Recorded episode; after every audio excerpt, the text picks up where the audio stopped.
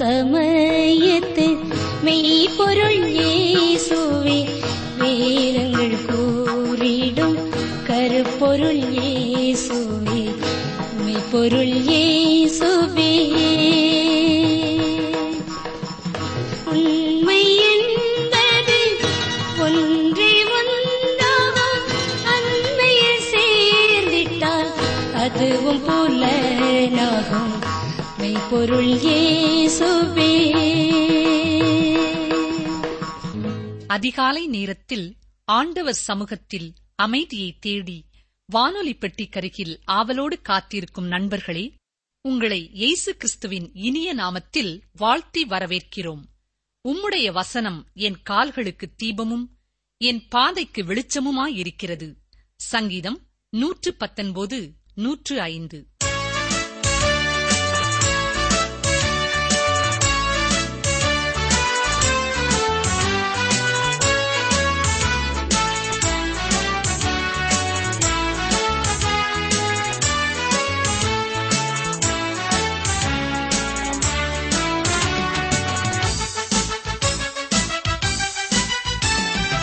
ஆத்துமாவே ஸ்தோத்தரி, முழு உள்ளமே ஸ்தோத்தரி, ஜீவனுள்ள தேவனை துதி.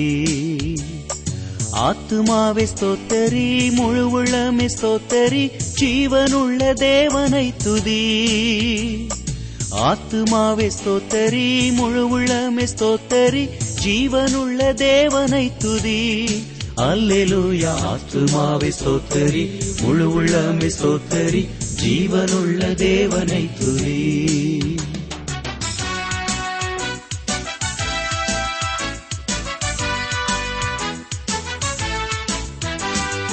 ஒன்று இரண்டு என்றல்ல, தேவன் தந்த நன்மைகள் கோடா கோடா கோடியாகுமே. ஒன்று இரண்டு என்றல்ல, நீ செலுத்தும் நன்றிகள் கோடா கோடா கோடியாகட்டும். ஒன்று இரண்டு என்றல்ல, நீ செலுத்தும் நன்றிகள் கோடா கோடா கோடியாகட்டும். அல்லேலூயா. ஆத்துமாவே ஸ்தோத்தரி, முழு உள்ளமே ஸ்தோத்தரி, ஜீவனுள்ள தேவனை துதி.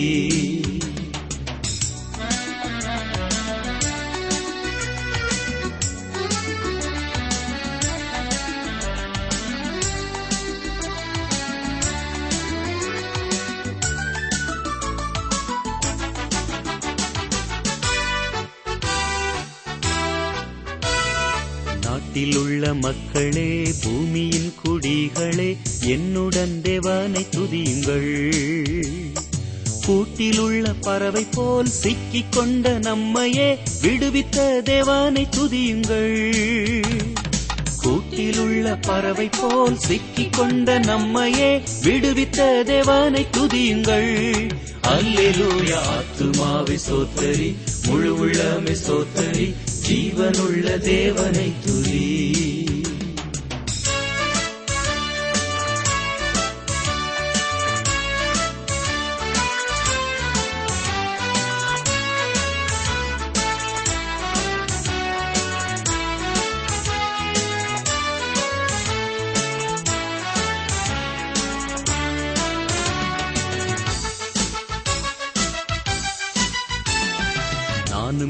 தாருமோ போற்றுவோம், ஆராதிப்போம், இயேசுவை என்றுமே சேவிப்போம். எங்கள் பாவம் மன்னித்தார், எங்கள் தேவை சந்தித்தார், வருகை வரை நடத்தி செல்லுவார். எங்கள் பாவம் மன்னித்தார், எங்கள் தேவை சந்தித்தார், வருகை வரை நடத்தி செல்லுவார். அல்லேலூயா. ஆத்துமாவே ஸ்தோத்தரி, முழு உள்ளமே ஸ்தோத்தரி, ஜீவனுள்ள தேவனை துதி. ஆத்துமாவே ஸ்தோத்தரி, முழு உள்ளமே ஸ்தோத்தரி, ஜீவனுள்ள தேவனை துதி. ஆத்துமாவே ஸ்தோத்தரி, முழு உள்ளமே ஸ்தோத்தரி, ஜீவனுள்ள தேவனை துதி. அல்லேலூயா. ஆத்துமாவே ஸ்தோத்தரி, முழு உள்ளமே ஸ்தோத்தரி, ஜீவ ஜீவனுள்ள தேவனை துதி. ஆத்துமாவை ஸ்தோத்தரி, முழு உள்ளமே ஸ்தோத்தரி, ஜீவனுள்ள தேவனை துதி. வேதாராய்ச்சி நிகழ்ச்சியை ஒவ்வொரு வாரமும் திங்கள் முதல் வெள்ளி வரை கேட்டு வருகிற எனக்கு அருமையான சகோதரனே, சகோதரியே, நாம் கடந்த நிகழ்ச்சியின் இறுதிப் பகுதியிலே புதிய உடன்படிக்கை குறித்து சிந்தித்துக் கொண்டிருந்தோம். உடன்படிக்கை என்பது இரண்டு நபர்களுக்கிடையே அல்லது இரண்டு குழுக்களுக்கு இடையே செயல்படுவதாகும். இதிலே இரு பகுதியினரும் உடன்படிக்கை பண்ணும் பொழுது அநேக வாக்குறுதிகளை கொடுப்பார்கள். அதை இருவரும் நிறைவேற்றும் போதே உடன்படிக்கை செயலாற்றுகிறதாயிருக்கும். இல்லையென்றால் அது செயலற்றுவிடும். தேவனோடு உடன்பாடு செய்து கொள்வது என்பது உன்னதமானவருடன் ஒரு சாதாரணமான மனிதன் கொண்டுள்ள உடன்பாடாகும். தேவன் தன்னோடு ஐக்கியம் கொண்டுள்ள மனிதனோடு உடன்படிக்கை செய்து கொள்கிறார். ஏனென்றால் அவர் உயிரோடு இருக்கிறார், கிரியை செய்து கொண்டே இருக்கிறார். மனிதனும் மனிதனும் செய்து கொள்ளும் உடன்படிக்கை காலாவதியாகும் காலம் ஒன்று உண்டு. ஆனால் தேவன் மனிதனோடு செய்து கொள்ளும் உடன்படிக்கை முடிவில்லாதது, அது நிலையானது. அதேபோல மனித உடன்பாட்டிலே திறமைகள் மாத்திரம் கணக்கிடப்படும். ஆனால் தேவனோடு உள்ள உடன்பாட்டிலே ஒரு மனிதனுடைய முழு வாழ்க்கையும் அவனது நடத்தையும் பரிசுத்தமும் கணக்கிடப்படும். கிறிஸ்துவின் மரணம் தேவன் நம்மோடு செய்து கொள்ளும் உடன்பாட்டிற்கு முத்திரையாயிருக்கிறது. நம்முடைய தகுதியின்மையை பொருட்படுத்தாமல் நித்திய ஜீவனையும் அவரோடு உள்ள ஐக்கியத்தையும் இதன் மூலமாக அவர் நமக்கு தர உறுதி செய்திருக்கிறார். எபிரேயர் 7:28 பாருங்கள். நியாயப்பிரமாணத்திற்கு பின்பு உண்டான ஆணையோடே விளங்கிய வசனமோ என்றென்றைக்கும் பூரணரான குமாரனை ஏற்படுத்துகிறது என்று கூறுகிறது. இயேசு கிறிஸ்துவே அந்த புதிய உடன்படிக்கை. இன்றும் இது நடைமுறையிலே உள்ளது என்று பார்க்கிறோம். பழைய உடன்படிக்கையை காட்டிலும் புதிய உடன்படிக்கை சிறந்தது என்று முன்னாலே நாம் பார்த்தோம். இன்று புதிய பரிசுத்த ஸ்தலம் பழையதை காட்டிலும் சிறந்தது என்று சிந்திக்கப் போகிறோம். அருமையானவர்களே, எபிரேயர் 9 திறந்து வைத்துக் கொள்ளுங்கள். முதல் 7 வசனங்களை இன்று நாம் சிந்திப்போம். இங்கே முக்கியமான கருத்து, புதிய பரிசுத்த ஸ்தலம் பழையதை காட்டிலும் சிறந்தது. புதிய பரிசுத்த ஸ்தலம் பழையதை காட்டிலும் எப்படி சிறந்தது? கவனியுங்கள். மெல்கி செதேக்கின் உரிமையின்படி ஆசாரியரான ஆண்டவராய் இயேசு கிறிஸ்துவின் ஆசாரியத்துவமே நமது கருப்பொருளாக இருக்கிறது. ஒன்றுக்கொன்று முற்றிலும் மாறுபட்ட 2 ஊழியங்கள் நமக்கு முன்னே வைக்கப்பட்டிருக்கிறது. லேவிய ராகம முறைமையின்படியான ஆரோனின் ஆசாரியத்துவம் இந்த பூமியில் உள்ள ஆசரிப்பு கூடாரத்தில் இடம்பெற்றது. இந்த பூமியில் உள்ள பரிசுத்த ஸ்தலம் இப்போது ஆண்டவராய் இயேசு கிறிஸ்து பணி செய்கிற பரிசுத்த ஸ்தலத்தின் மாதிரியாகத்தான் இருந்தது. பரலோகத்தில் உள்ள பரிசுத்த ஸ்தலம் விசேஷித்த ஆராதனை முறைமையை உடையதாக இருக்கிறது. 10 கற்பனைகளிலிருந்து நியாயப்பிரமாணங்களை கவனிக்கிறார்கள். ஆனால் எபிரேய நிருபம் நியாயப்பிரமாணங்களை பரிசுத்த ஸ்தலத்தின் என்றும் ஆசாரியத்துவத்தின் என்றும் நோக்கி பார்க்கிறது. கற்பனைகள் பாவங்களை குறித்த கேள்விகளுக்கு பதில் கூறவே இல்லை. கவனிங்கள், எபிரேயர் 10:4 அல்லாமலும் காளை, வெள்ளாட்டுக்கடா இவைகளுடைய இரத்தம் பாவங்களை நிவர்த்தி செய்ய மாட்டாதே. சரி, இப்பொழுது எபிரேயர் 9:1 பாருங்கள். அன்றியும் முதலாம் உடன்படிக்கையானது ஆராதனைக்கேற்ற முறைமைகளும் பூமிக்குரிய பரிசுத்த ஸ்தலமும் உடையதாயிருந்தது. பூமிக்குரிய வாசஸ்தலம் என்பது இந்த உலகத்திலுள்ள பொருட்களினால் கட்டப்பட்டு குறிப்பிட்ட ஒழுங்கு முறைமைகளின்படி ஆராதனைகள் நடைபெறுகின்ற இந்த உலகத்திலுள்ள ஆலயங்களை குறிக்கிறது. எபிரேய ஆக்கியோன் இதற்கும் பரலோகத்திலுள்ள பரிசுத்த ஸ்தலத்திற்கும் உள்ள வேறுபாட்டை கூறுகிறார். எபிரேயர் 9:2 என்ன சொல்கிறது? எப்படியெனில், ஒரு கூடாரம் உண்டாக்கப்பட்டிருந்தது. அதன் முந்தின பாகத்தில் குத்துவிளக்கும் மேஜையும் தேவ சமூக தப்பங்களும் இருந்தன. அது பரிசுத்த ஸ்தலம் எனப்படும். முதலாவது இந்த வசனத்திலே நாம் கவனிக்க வேண்டிய காரியம், எப்படியெனில் ஒரு கூடாரம் உண்டாக்கப்பட்டிருந்தது. இங்கு தேவாலயம் குறிப்பிடப்படவில்லை. ஏரோதின் ஆலயத்தை குறித்த எவ்விதமான குறிப்பும் கொடுக்கப்படவில்லை. மூன்றாவதாக கட்டப்பட்ட தேவாலயம் அழிக்கப்படாமல் இருந்த போதிலும் அதன் மாதிரியை குறிப்பிடாமல் எபிரேயாக்கியோன் வனாந்தரத்தில் தேவன் மோசேயிடம் கூறிய மாதிரியான ஆசரிப்பு கூடாரத்தை குறிப்பிடுகிறார். ஒரு கூடாரம் உண்டாக்கப்பட்டிருந்தது. அந்த கூடாரம் உலகிலுள்ள பொருட்களினாலே உண்டாக்கப்பட்டது. பரலோகத்திலுள்ள கூடாரத்தின் மாதிரியாக இருந்தாலும் இது பல விதங்களிலே அதை காட்டிலும் தரம் குறைந்தது என்பதை நாம் பார்க்கப் போகிறோம்.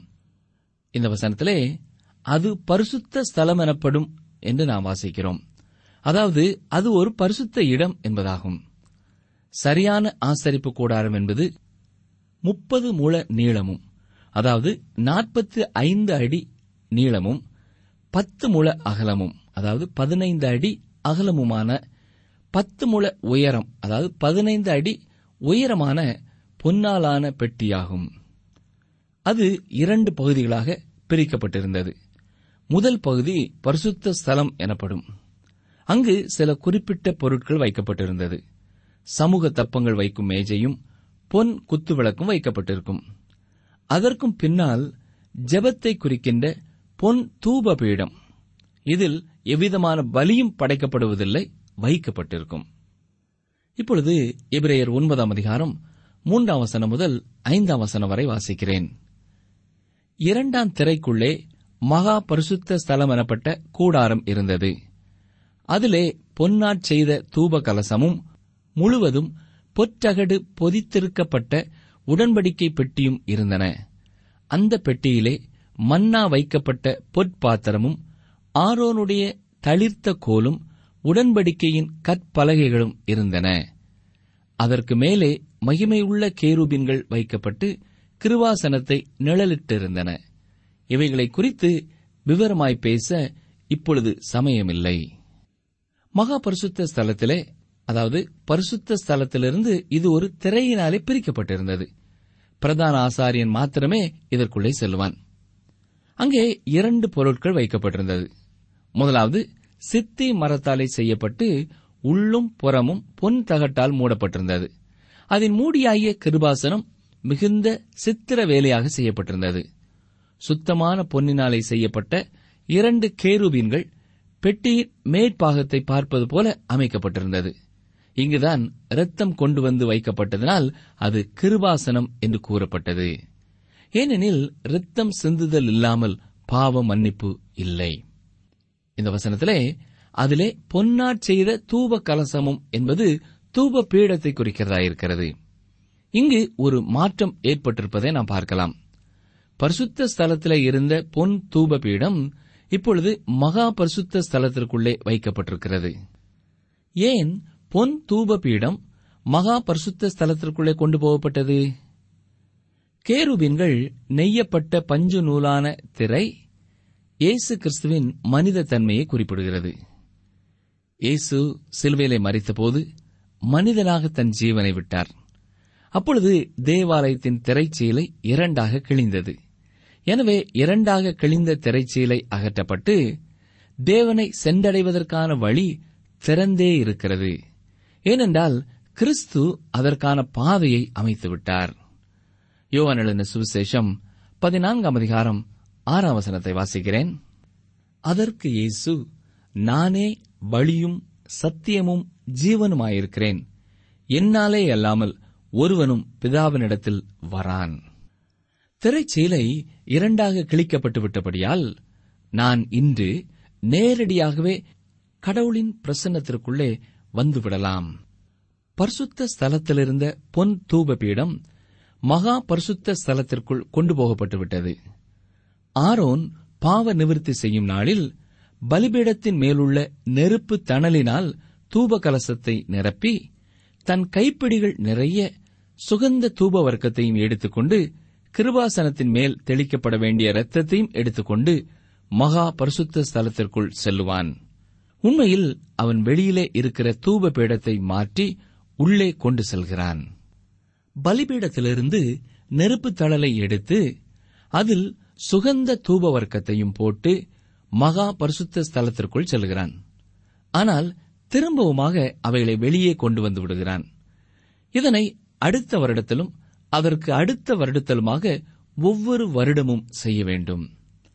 இப்பொழுது நமது மகா பிரதான ஆசாரியன் எப்போதும் பரிந்து பேசுகிறவராக பொன் தூப பீடத்திலிருந்து நமக்காக பரிந்து பேசிக்கொண்டே இருக்கிறார். இது எவ்வளவு அருமையான ஒரு சிலாக்கியம் இல்லையா? அவரது ஜபங்கள் கேட்கப்படுகிறது. எனவே பொன் தூப பீடம் உள்ளேயும் நாம் ஜபத்தினால் அவரண்டையிலே வரும்படி வெளியேயும் இருக்கிறது.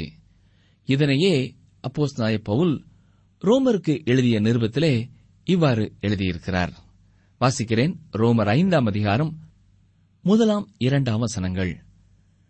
இவ்விதமாக நாம் விசுவாசத்தினாலே நீதிமான்களாக்கப்பட்டிருக்கிறபடியால் நம்முடைய கர்த்தராய் இயேசு கிறிஸ்து மூலமாய் தேவனிடத்தில் சமாதானம் பெற்றிருக்கிறோம்.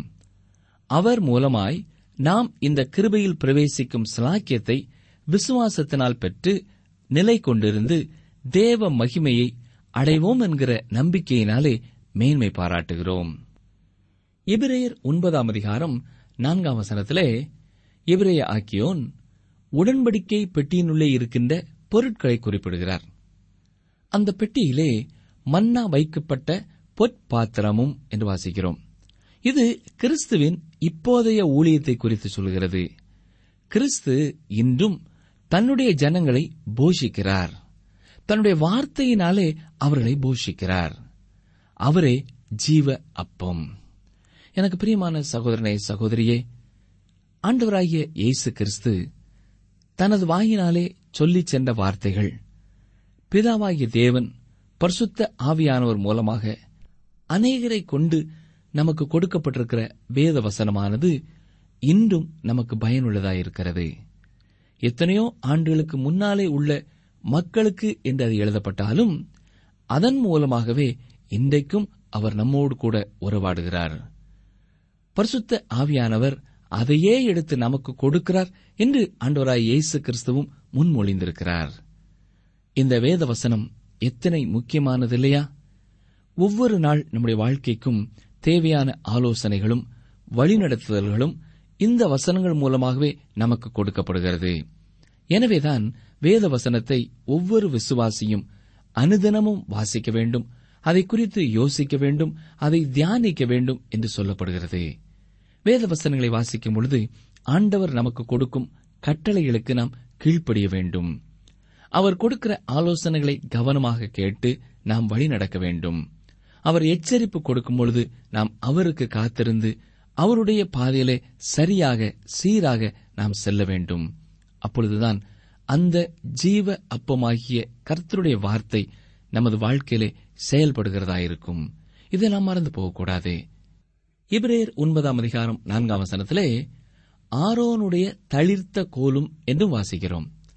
இயேசு கிறிஸ்துவின் மரணம் மற்றும் உயிர்த்தெழுதலைத்தான் இந்த தளிர்த்த கோல் நமக்கு நினைவுபடுத்துகிறது. ஏனென்றால் உயிரற்ற கட்டையாக இருந்த போதிலும் அதற்குள் ஜீவன் வந்தது. அது மட்டுமல்ல, உடன்படிக்கை பெட்டியின் கற்பலகைகள் என்று வாசிக்கிறோம். பிரியமானவர்களே, இயேசு கிறிஸ்து கற்பனைகளை நிறைவேற்றினார் என்பதை இது குறிக்கிறது. இவைகளை குறித்து விவரமாய் பேச இப்பொழுது சமயமில்லை என்று நாம் வாசிக்கிறோம் இல்லையா?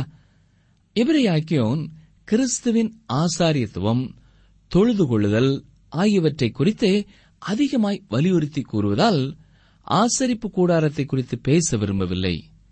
உண்மையாக ஆண்டவரை தொழுதுகொள்ளுதல் என்றால் என்ன, நாம் அவரை எவ்விதமாக தொழுது கொள்ள வேண்டும் என்பதை குறித்தே அவர் பேச விரும்புகிறார். எபிரேயர் 9:6 வாருங்கள்.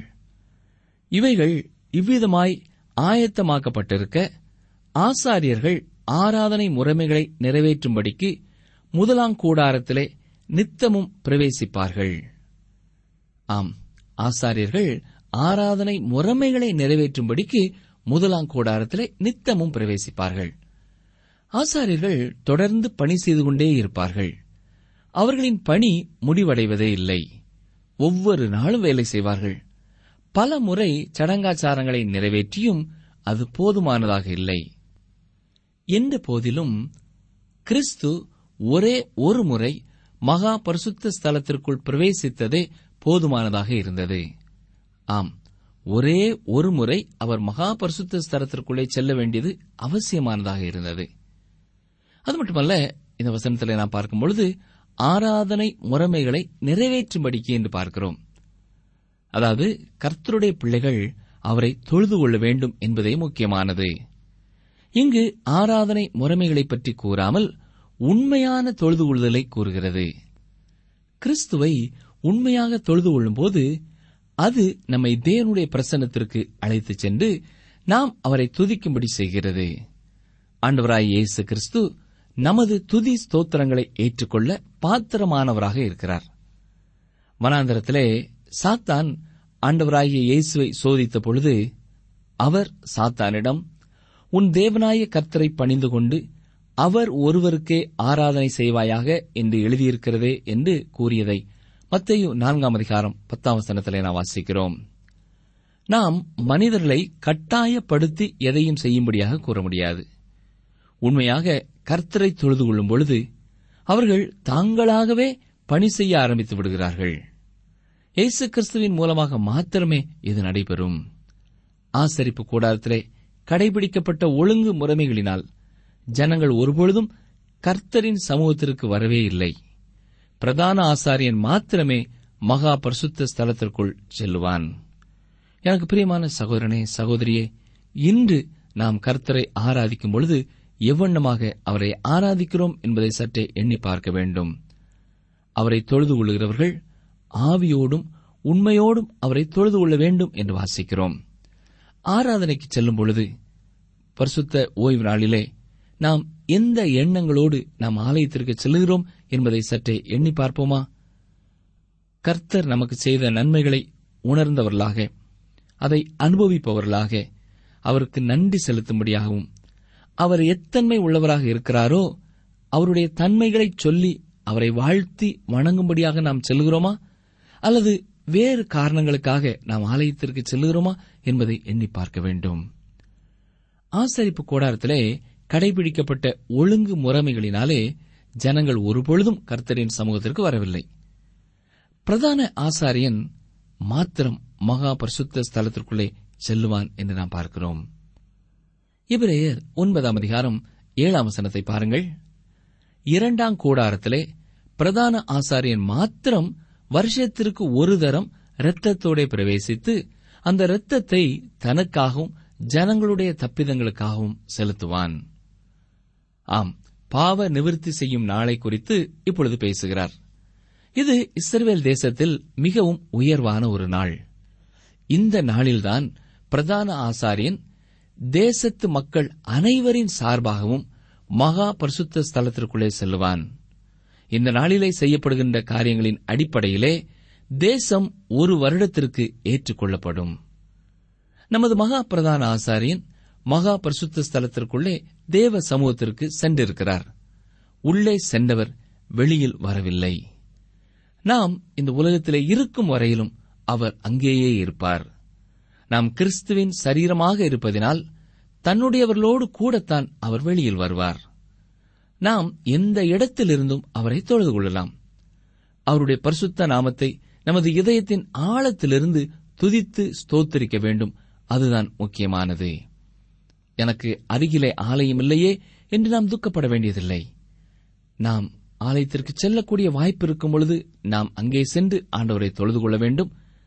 மற்ற நாட்களிலே நாம் இருக்கும் இடங்களில் இருந்து கொண்டே நாம் ஆண்டவரை ஆராதிக்க முடியும். நிகழ்ச்சியை கேட்டுக்கொண்டிருக்கிற எனக்கு அருமையான சகோதரனே, அருமையான சகோதரியே, நமது பிரதான ஆசாரியன் இந்த நாளுக்காகவும் மகா பரிசுத்த ஸ்தலத்திற்குள் சென்றிருக்கிறார். இது ஆரோனின் முறைமையை காட்டிலும் மிகவும் சிறந்தது.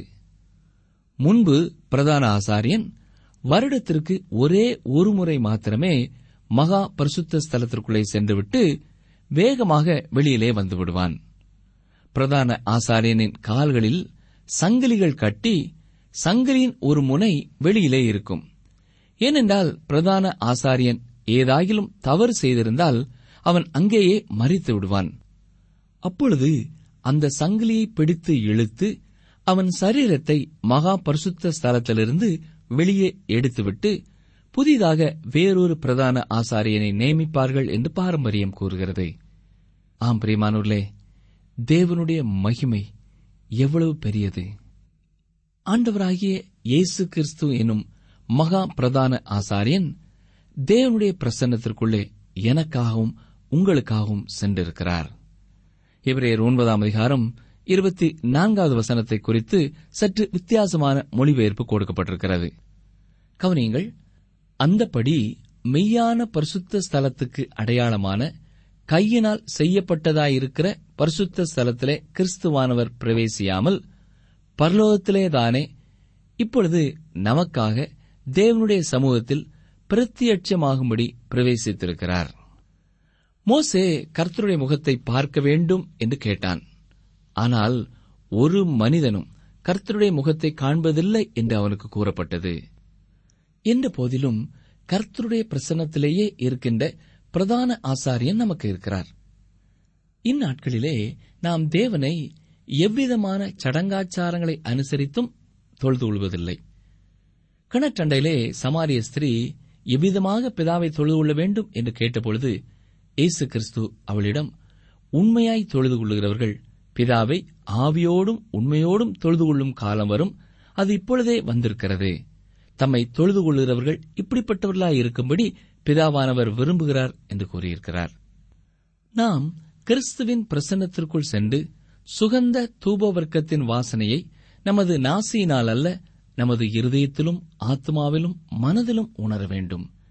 தேவ பிரசன்னத்தின் சுகந்த தூபவர்க்கத்தின் வாசனையை நான் உணர்ந்து கொள்வதற்கு அவருடைய வார்த்தைகளின் ஒளியிலே நடக்க வேண்டும். அதாவது என் அன்றாட வாழ்க்கையில் உண்மை காணப்பட வேண்டும். இந்த பூமியின் ஆசரிப்பு கூடாரத்தை காட்டிலும் சிறந்ததான பரலோகத்தின் ஆசரிப்பு கூடாரத்தில் பணி செய்கிற நமது பிரதான ஆசாரியனாகிய கிறிஸ்துவின் பிரசன்னத்தை நாம் உணர வேண்டும். ஜீவிக்கிற கிறிஸ்துவை நாம் இன்று வணங்குகிறோம். எனவே நாமும் ஜீவன் உள்ளவர்களாக ஆவியோடும் உண்மையோடும் கருத்தோடும் அவரை தொழுது கொள்ள வேண்டும். நமது அனுதின வாழ்க்கையிலே கர்த்தரை அவ்வாறு தொழுது கொண்டு அவரது நிறைவான ஆசீர்வாதத்தை பெற்றுக்கொள்வோமா? ஜெபம் செய்வோம். எங்களை அதிகமாக நேசிக்கிற எங்கள் அன்பின் பரமபிதாவே, இந்த நாளிலேயும் நாங்கள் வாசித்த உம்முடைய வசனங்களுக்காக உமக்கு ஸ்தோத்திரம் செலுத்துகிறோம். அன்று நிழலாயிருந்த ஆசரிப்பு கூடாரத்தின் ஒழுங்குமுறைகள் இன்று உண்மையாயிருப்பதற்காக உமக்கு ஸ்தோத்திரம். எங்களுக்காக பரிந்து பேசும்படியாக நீர் மகா பரிசுத்த ஸ்தலத்திலே எப்பொழுதும் தங்கியிருப்பதற்காக நன்றி செலுத்துகிறோம் ஐயா. இந்த உலகத்திலே நாங்கள் இருக்கிற நிலைமையிலே எங்கள் ஒவ்வொருவரையும் நீர் நோக்கி பார்த்து கொண்டே இருக்கிறீர். பற்பல விதமான நிலைமையிலே உள்ள அநேக சகோதர சகோதரிகள் இந்த உம்முடைய வசனத்தை ஒவ்வொரு நாளும் கேட்டு வருகிறார்கள். அதற்காக நாங்கள் உமக்கு நன்றி செலுத்துகிறோம். உம்முடைய வசனத்தின் மேலே வாஞ்சை உள்ள ஒவ்வொருவரையும் உம்முடைய வசனத்தினாலேயே நீர் திருப்திப்படுத்தும். ஒவ்வொரு நாளும் உம்முடைய பிள்ளைகளை நீர் வழிநடத்த வேண்டும் என்று கெஞ்சுகிறோம். கர்த்தர் எனக்கு ஏதாவது சொல்லுவாரா, இன்று நான் என்ன செய்ய வேண்டும் என்று ஆசையோடு வசனத்தை கேட்கிற ஒவ்வொருவரையும் உம்முடைய வசனத்தினாலே கர்த்தர் தாமே வழிநடத்த வேண்டும் என்று சொல்லி நாங்கள் ஜெபிக்கிறோம். மீட்பர் இயேசு கிறிஸ்துவின் நாமத்தினாலே தாழ்மையோடு வேண்டிக் கொள்கிறோம் பிதாவே, ஆமேன். நீங்கள் தொடர்பு கொள்ள வேண்டிய எமது முகவரி: வேத ஆராய்ச்சி TWR, தபால் பெட்டி எண் 134, திருநெல்வேலி 2, தமிழ்நாடு. எங்கள் தொலைபேசி எண் 94 42 25 26 27 மற்றும் ஒரு தொலைபேசி எண் 9585 460460. எங்கள் இமெயில் முகவரி tamilttb@radio882.com.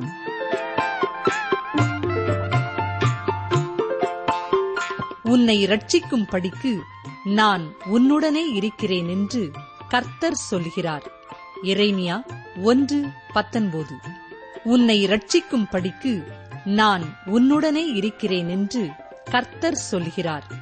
எரேமியா 1:19.